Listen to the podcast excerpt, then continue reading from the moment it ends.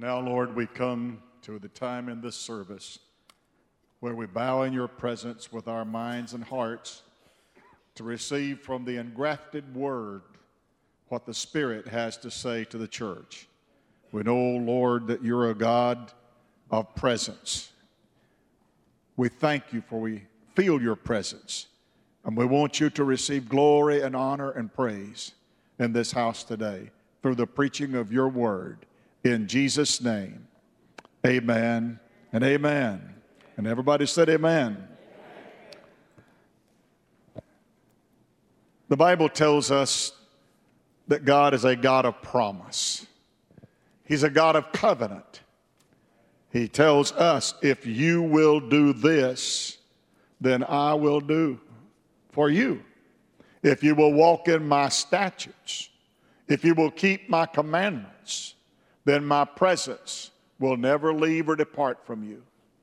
If you will walk uprightly before me, then you will enjoy my presence, Amen. the presence of God.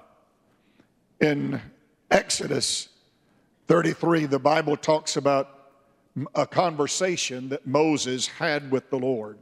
Moses is a very interesting character study. You would not think that God would use a Moses. But from the time of his birth, God knew him, knew his name, knew his purpose. And although he spent 40 years in exile, God brought him back to the place he intended for him. We all know the story, it's in your childhood uh, storybooks about Moses.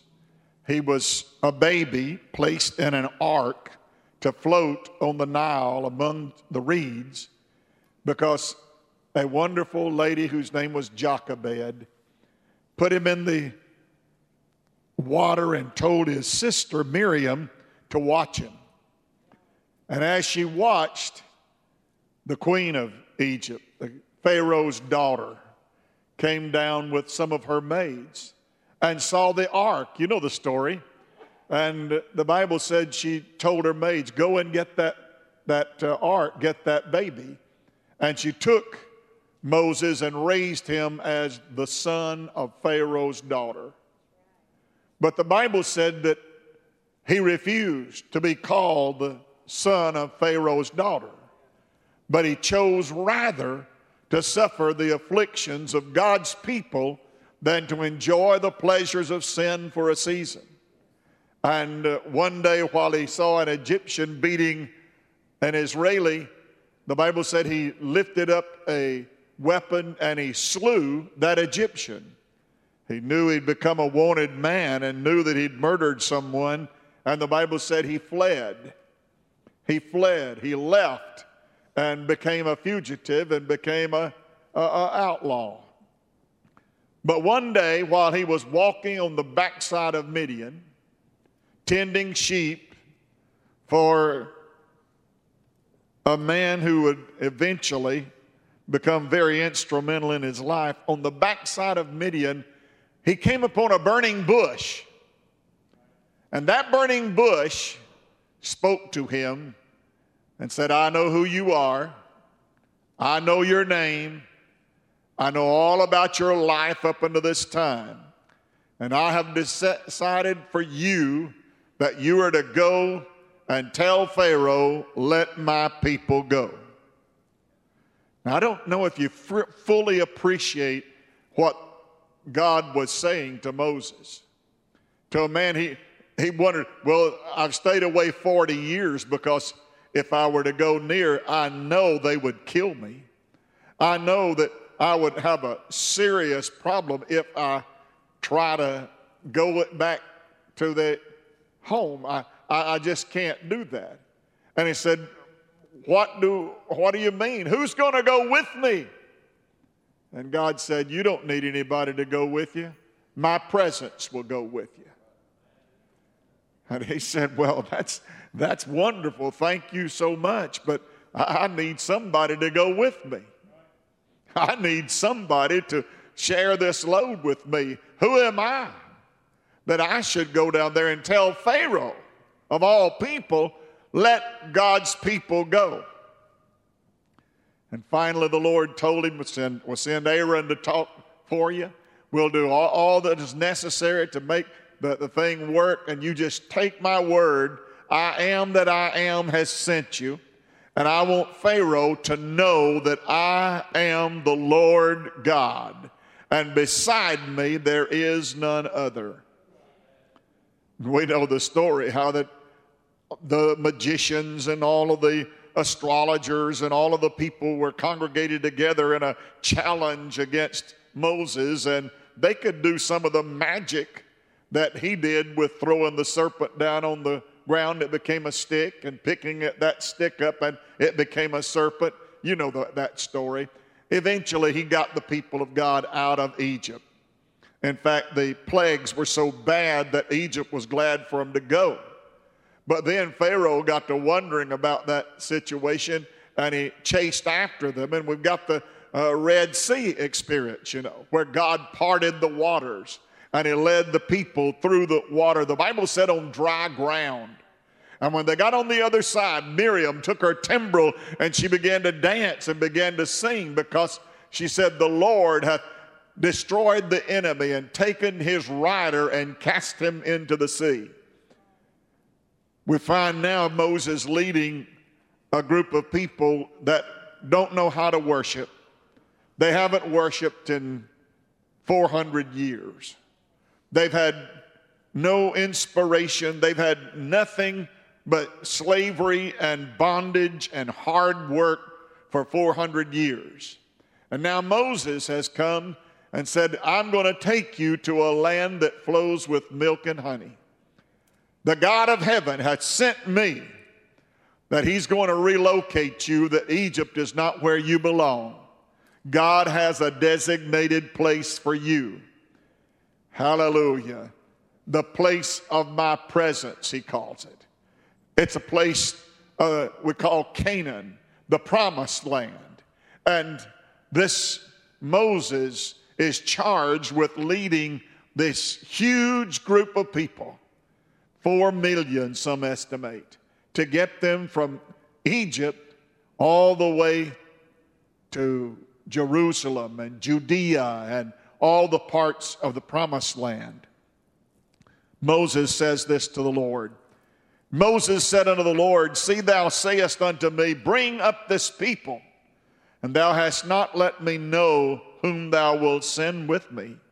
Yet thou hast said, I know thee by name and thou hast also found grace in my sight. Now, therefore, I pray thee, if I have found grace in thy sight, show me now thy way, that I may know thee, that I may find grace in thy sight.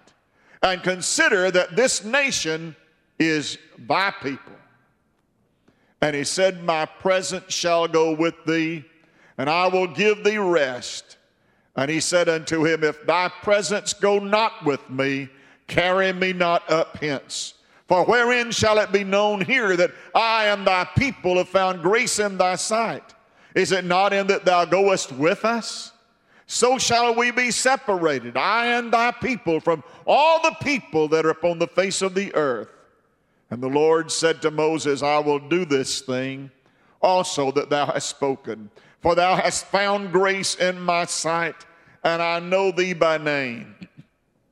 And he said, I beseech you, show me thy glory. Show me thy glory.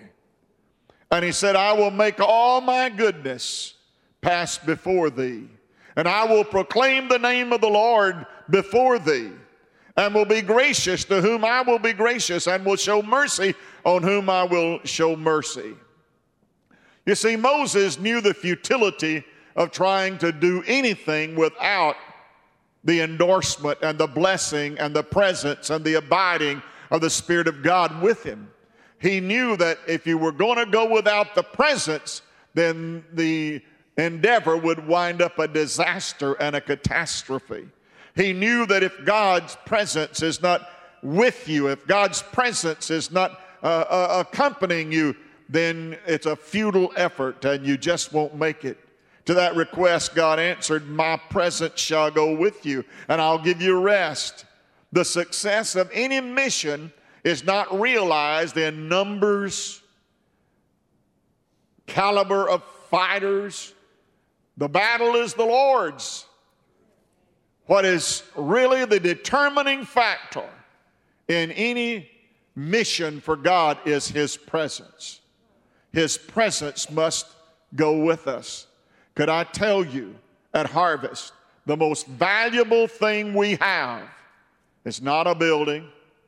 The most valuable thing we have is not the cars that we drive that park in this parking lot. Those issues make very little difference. The most valuable thing we've got is the presence of God. That's the one thing that distinguishes us from all other peoples of the world.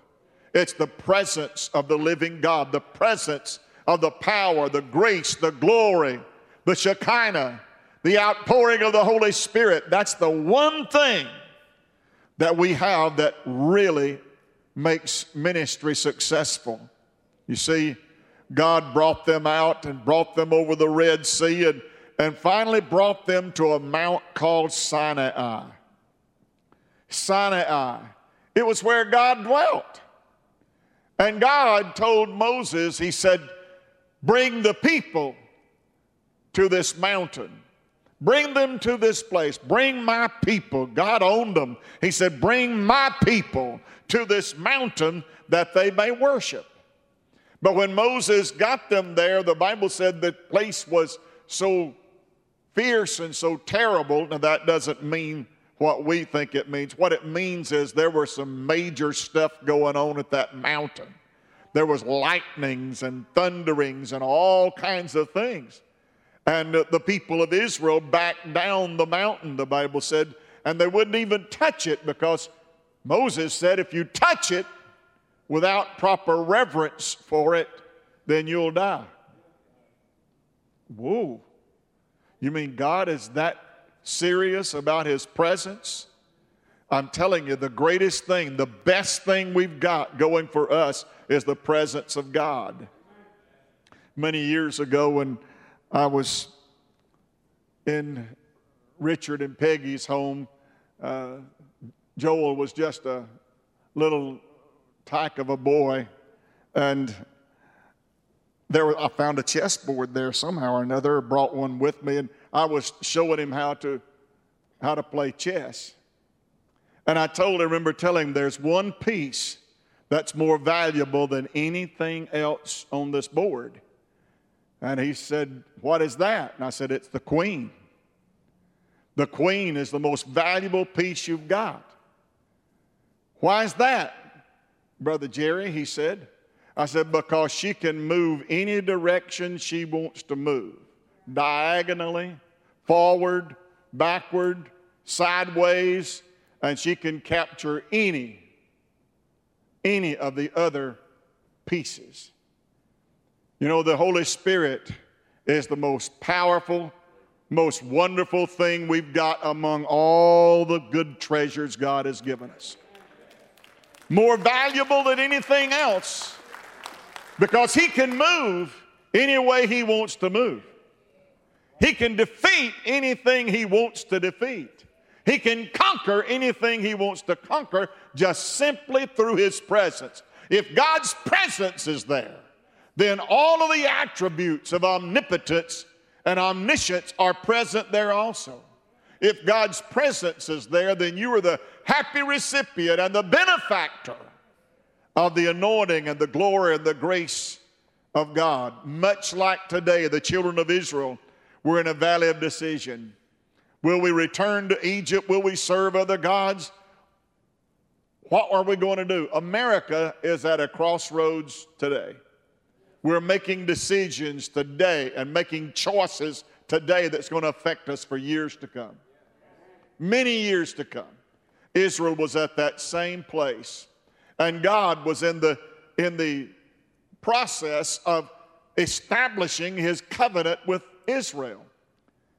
Because the children of Israel wouldn't come up, he sent Moses up. And Moses came up And you know that good story that God wrote the law on the tablets of stone. While Moses is up in the presence of God and he's enjoying the presence of God and the power of God and he's receiving the law of God, the, the articles of the covenant. If you'll keep my commandments, if you'll keep my word, the Decalogue is what theologians call it. But while he was doing that, the Bible said that there began to murmur among the people of God. And some said, Why have we let this man Moses lead us out here into this wilderness and to this mountain to die? We would have been better off if we had never, ever left Egypt. We're out here eating this loaf bread when we were in Egypt, at least we had spices. We had onions and we had garlic and we had cucumber. We had something that make it taste better. But here we are out here in this wilderness, drinking from a rock that's been following us around and picking up food off the ground. Buddy, how stupid are we? What we need to do is we need another God. The God we've got won't work for us. We need another God. And the Bible said the people murmured and complained so much. Isn't it terrible that so much grumbling and complaining goes on in spite of the presence? In spite of the presence and God doing great things up on the mountain and the people grumbling. And what happened was when Moses came down marked from the mountain with the tablets of stone, he looked over and he saw a golden calf. Aaron had gone around among all the people and said, Give me your earrings and give me your jewelry. Give me everything that's got gold in it, and I'll make you a God. I will make you a God. Brother, I sure don't want a God made by man's hands, do you? I don't want a God that sits on the mantle. I don't want a, a God that hangs on my mirror in my car. I, I, don't, I don't want a, a, God that you go to some shrine somewhere to see some certain person or see some uh, relic or some icon that's going to tell you about your God. I, I don't want that kind of God that's man made. I don't want the kind of God that, hallelujah, that has some kind of endorsement by other other people. The only God I want is the Creator God, the God who made heavens and made the earth, the God who rolls out every morning the heavens, the God who by His presence and by His power sustains everything, and by Him all things consist and all things are as they are because His presence rules and governs. When contemplating the goodness of God, all you can think of many things to thank Him for, but the one thing above all else is His presence.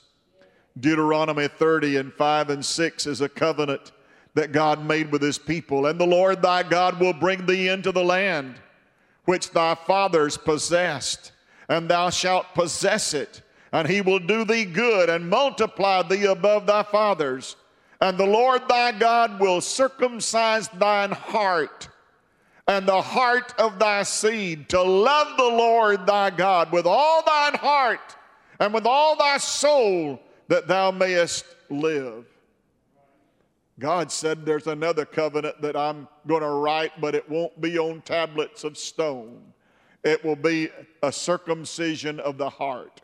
It will be a, a heartfelt and a heart experienced uh, a presence will come in. He said, I, I, I know you know what it's like for the presence to dwell with you. I want to talk to you about how the presence can be in you. How the presence can be in you. For the Apostle Paul, who wrote half of the New Testament and has so many references, the way he sees this, we call it Pauline theology. The way he sees this is that God's presence was manifested in the temple and in the tabernacle.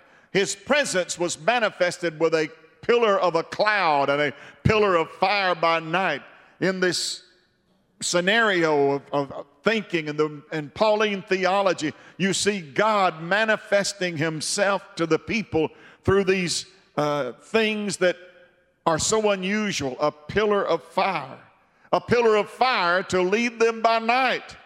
Why the fire? Because of the coldness of the desert, that, that fire would heat up things. Not only would it heat up things and keep them warm, it would also illuminate the way because all the fear was melted when the darkness of the night was pierced by the shining pillar of fire by night. The cloud by day protected them and, and shielded them from the hot sun of the day.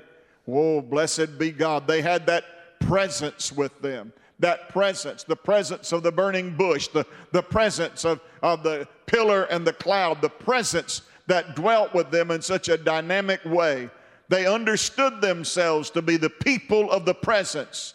And it is with this group that the eternal God had chosen to dwell.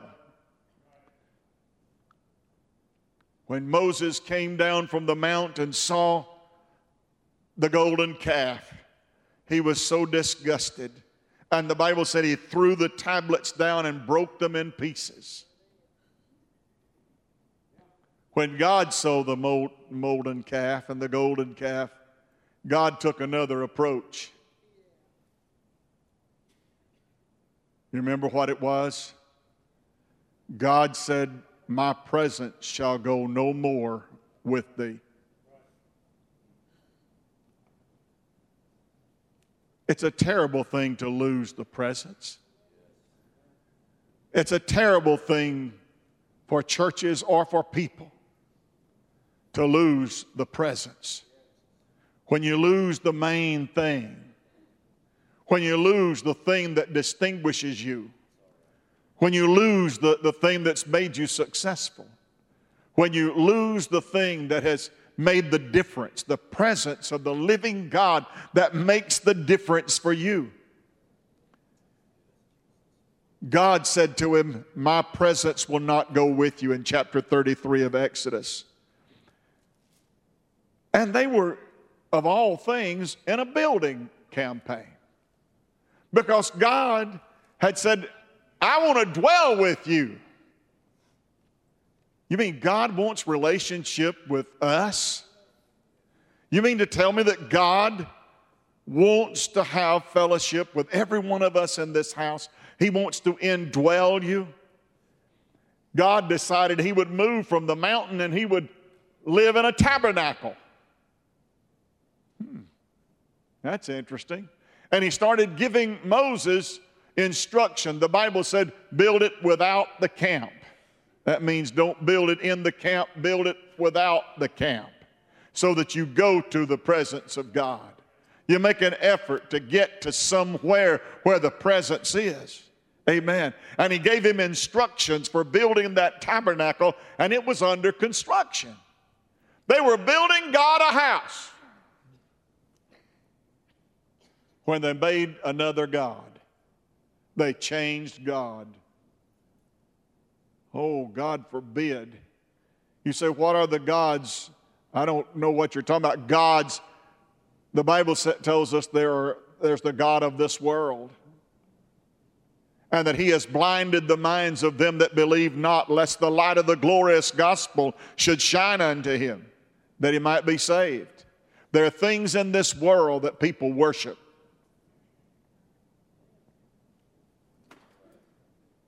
Got one nodded head over there. Susan's nodding her head, and one, yeah, that's right. You see, that's the thing the church has got to make a decision about. Which is more important, the gods of this world or the God of heaven? That's what the church has got to make a choice. Because I'm just going to tell you, God just comes right up front and tells you, My ways are not your ways.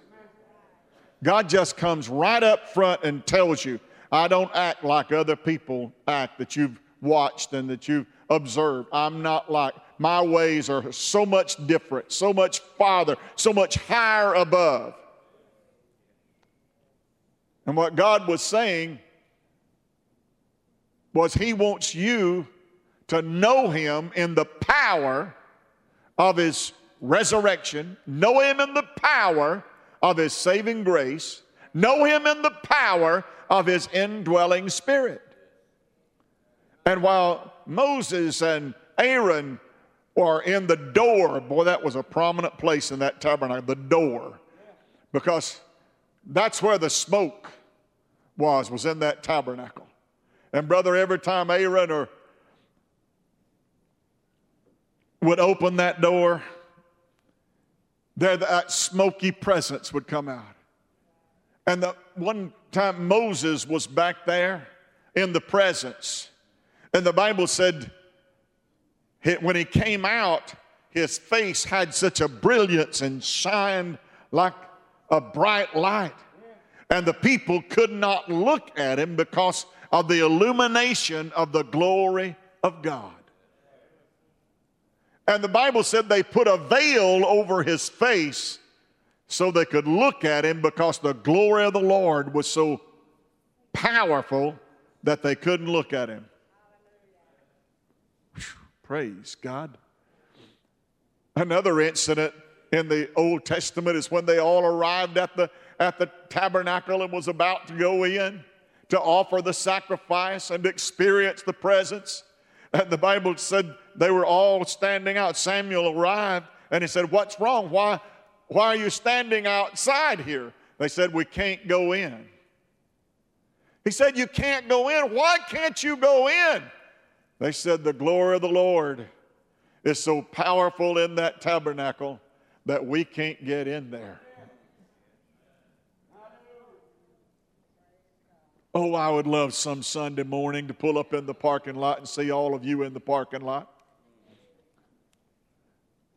And I walk up and say, Hey, Drew, what's going on? Pastor, I don't know, but there's something in that building that we just can't stand. We can't, we can't bear up under it. There's something so awesome. There's something in there that is, that is so powerful, so wonderful that we just can't stand in the presence of whatever's in that house. Oh, glory to God.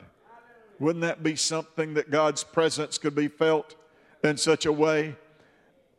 The importance of divine presence and fellowship with God. We can see that in the, in the Bible. It's bookended. You know what it's bookended with? The first of the Bible is the book of Genesis.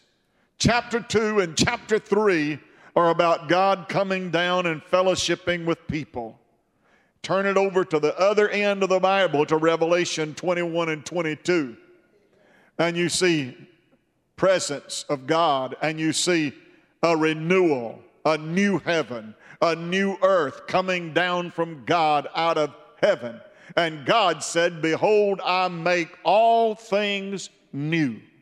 Do you think it's just coincidence that Don told you this morning in his devotion he read, God said, I will make all things new? You think that was just coincidence? Or do you think the Holy Spirit and the presence had a hand in giving him the devotion today and walked up and opened the service and said, God said, I will do a new thing?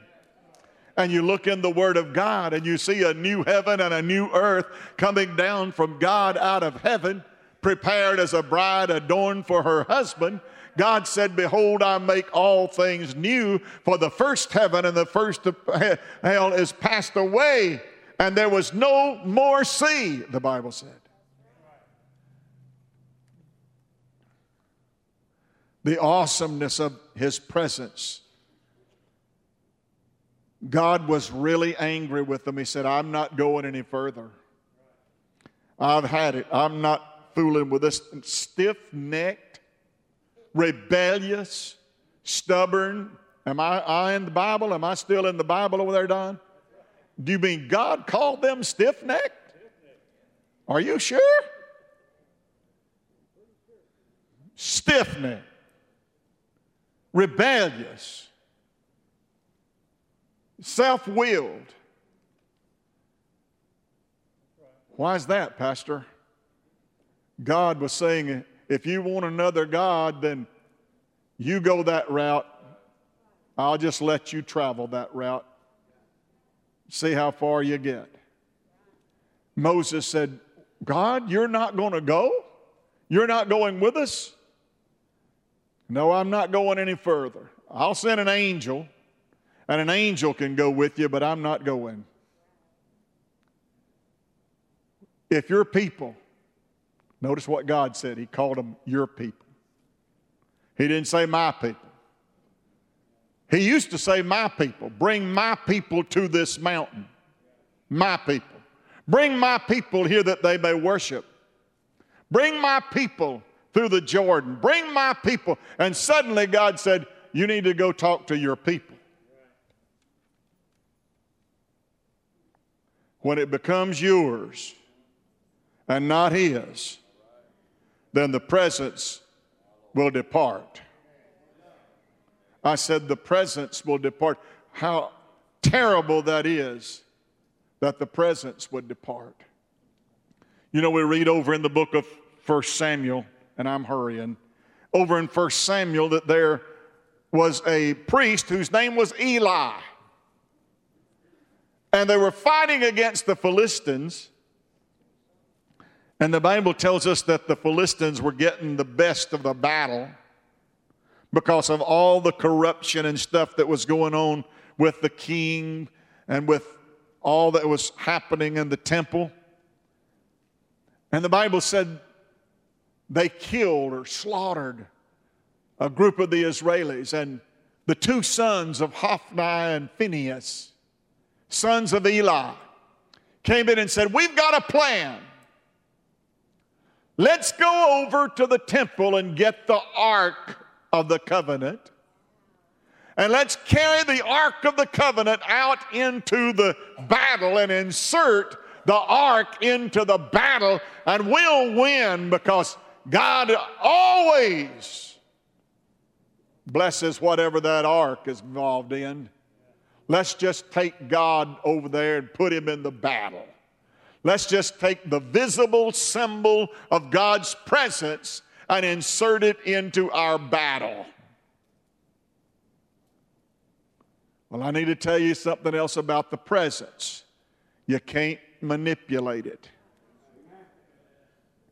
If you try to work it up, boy, I'm preaching now.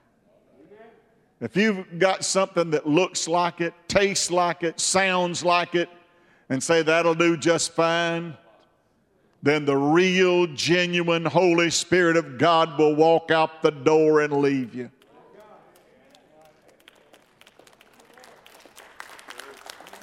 Boy, that's weak. Well, what happened, Pastor, when they got them out in the field and started fighting the Philistines? And here we bring this Ark of the Covenant that contained Aaron's rod that budded, the, the pot of manna and those tablets that Moses broke into pieces. What happened when they got out there? It's in chapter 4, Don, of 1 Samuel. What happened when they got out there? Those Philistines killed 30,000. And here comes a runner back to tell Eli what happened. And the Bible said, and Eli fell off of his seat, broke his neck, and killed him. Phinehas and Hophni was killed in the battle. But Phinehas had a wife who was expecting a baby. And of all times for a woman to have a baby, it was during the time of the battle. And the nurse said to her, said, we're going to name this baby such and such. And she said, No, we're going to name this baby Ichabod. What does Ichabod mean? The Spirit of the Lord hath departed. Wow. It's a sad day when God's Spirit departs. When God's Spirit the word of the Lord says, My spirit will not always strive with the man. In other words, God will not always play along with the stiff neckedness and all of that kind of stuff, the hard heartedness. There came a time when God no longer dwelt among his people, and Moses put our text back up for us, and let's this is the conversation Moses is having with him. He said, God, if you're not going to go, how in the world are we going to convince the people of the world and the fa- people on the face of the earth that you are God and we are your people if you don't go? And that lets us know how important the presence of God is. Listen to what he said the people of the earth will not know that you are God. The people of the earth will not know that I am leading people to the promised land. The people of the earth will not know that the people we're leading are the actual people of God's choice, that He's chosen to indwell them. And something wonderful happened.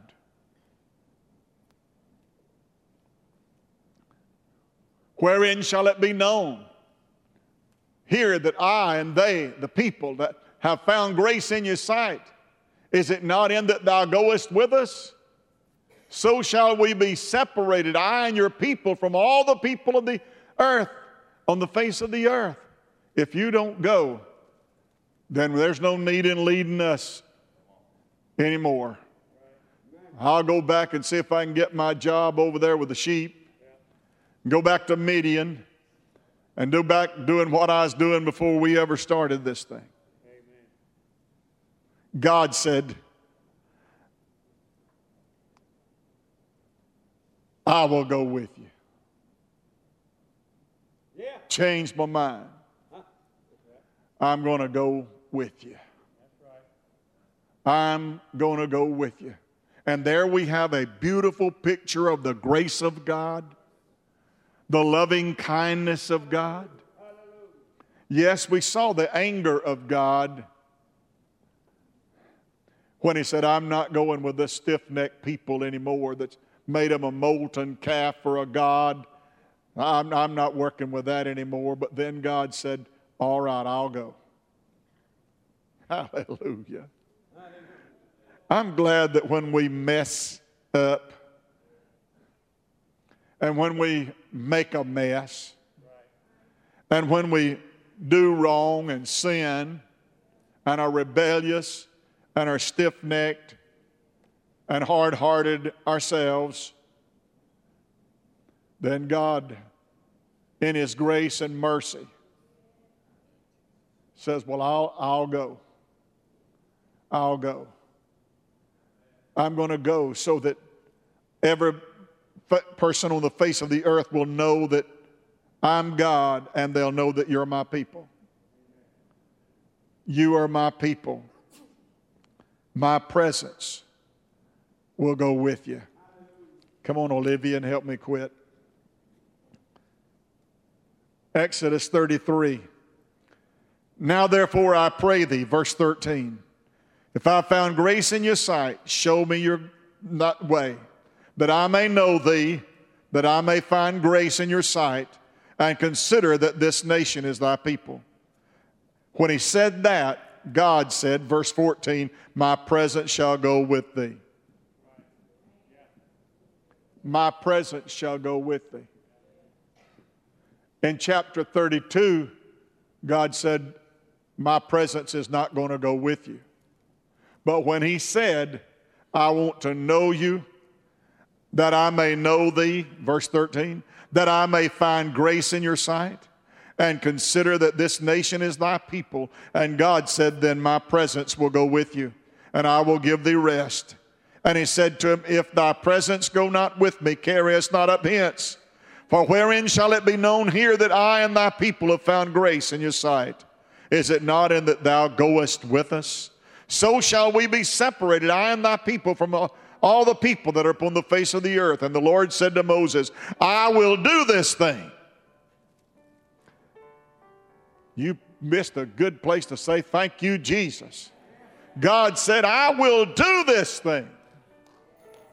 Yes, I was mad at you for getting that calf. Yes, I was agitated and angry with you that you'd make another God besides me. But the Bible said he will not be angry forever. He will not be angry forever.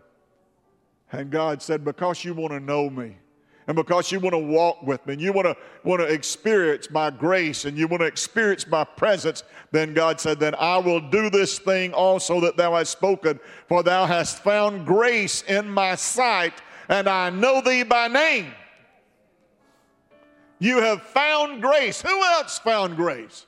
Noah found grace in the eyes of the lord david found grace. And you know what his prayer was? Lord, restore, renew, refill, revisit, restore the joy of thy salvation, and take not thy Holy Spirit from me.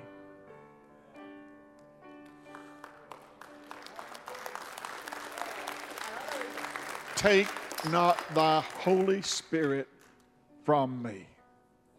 What a prayer for restoration. What a prayer for renewal. Now, let me tell you about Pauline theology. He sees all that I've preached today as a background of the presence and the glory.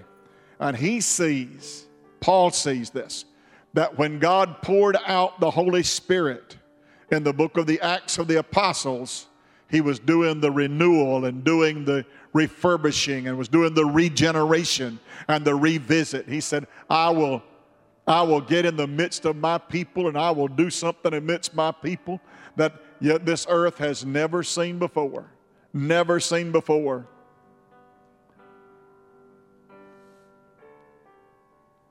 The sons of Aaron, Leviticus 9 23 and 24 the Bible said they were offering the evening sacrifice.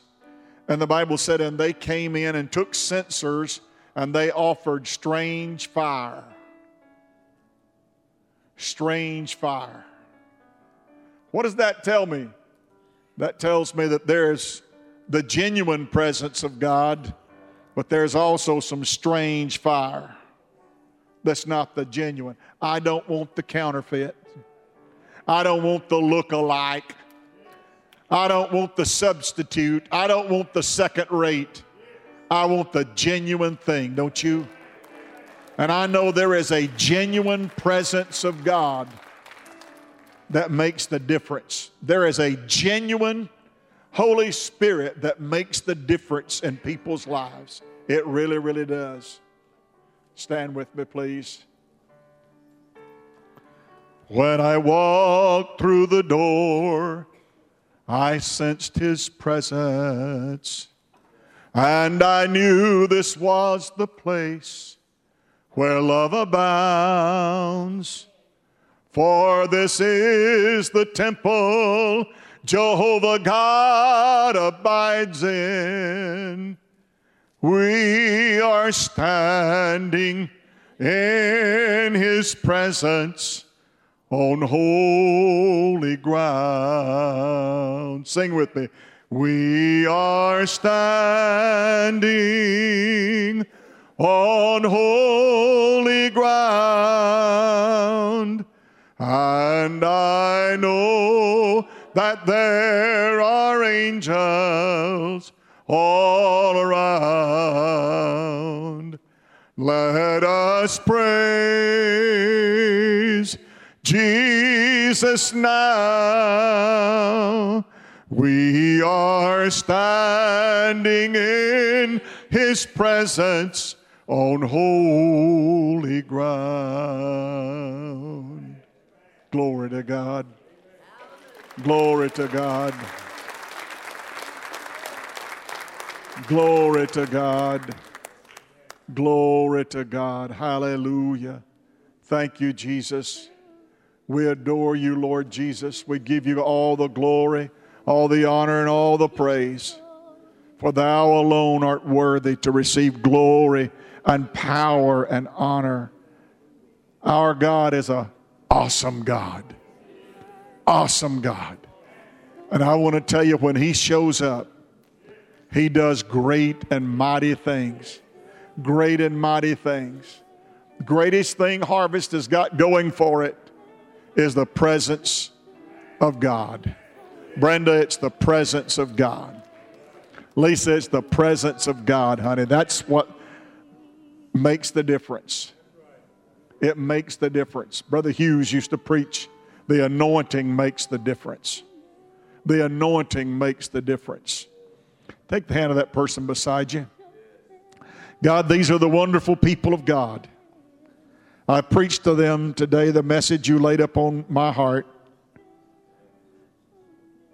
We'll continue this next Sunday, should you tarry, and talk about that Holy Spirit poured out. But I want us to understand that the glory and the presence is connected and tied to the Spirit of the living God. That when you poured out your Spirit in the book of Acts, you were doing the renewal and doing the refurbishing and the regenerating when you said, Behold, I do a new thing. God, help harvest to experience the new thing that you're doing. Help harvest, O oh Lord, to be right in the middle of a move of God so mighty, so powerful that people of the earth can say, Those are the people of God. And God is great, God is good, and God is merciful. Now, as we go out of this building to be salt and light, I pray that your anointing and your presence would go with us. Through the powerful and strong name of Jesus, who I am and who I serve. Amen and amen and amen.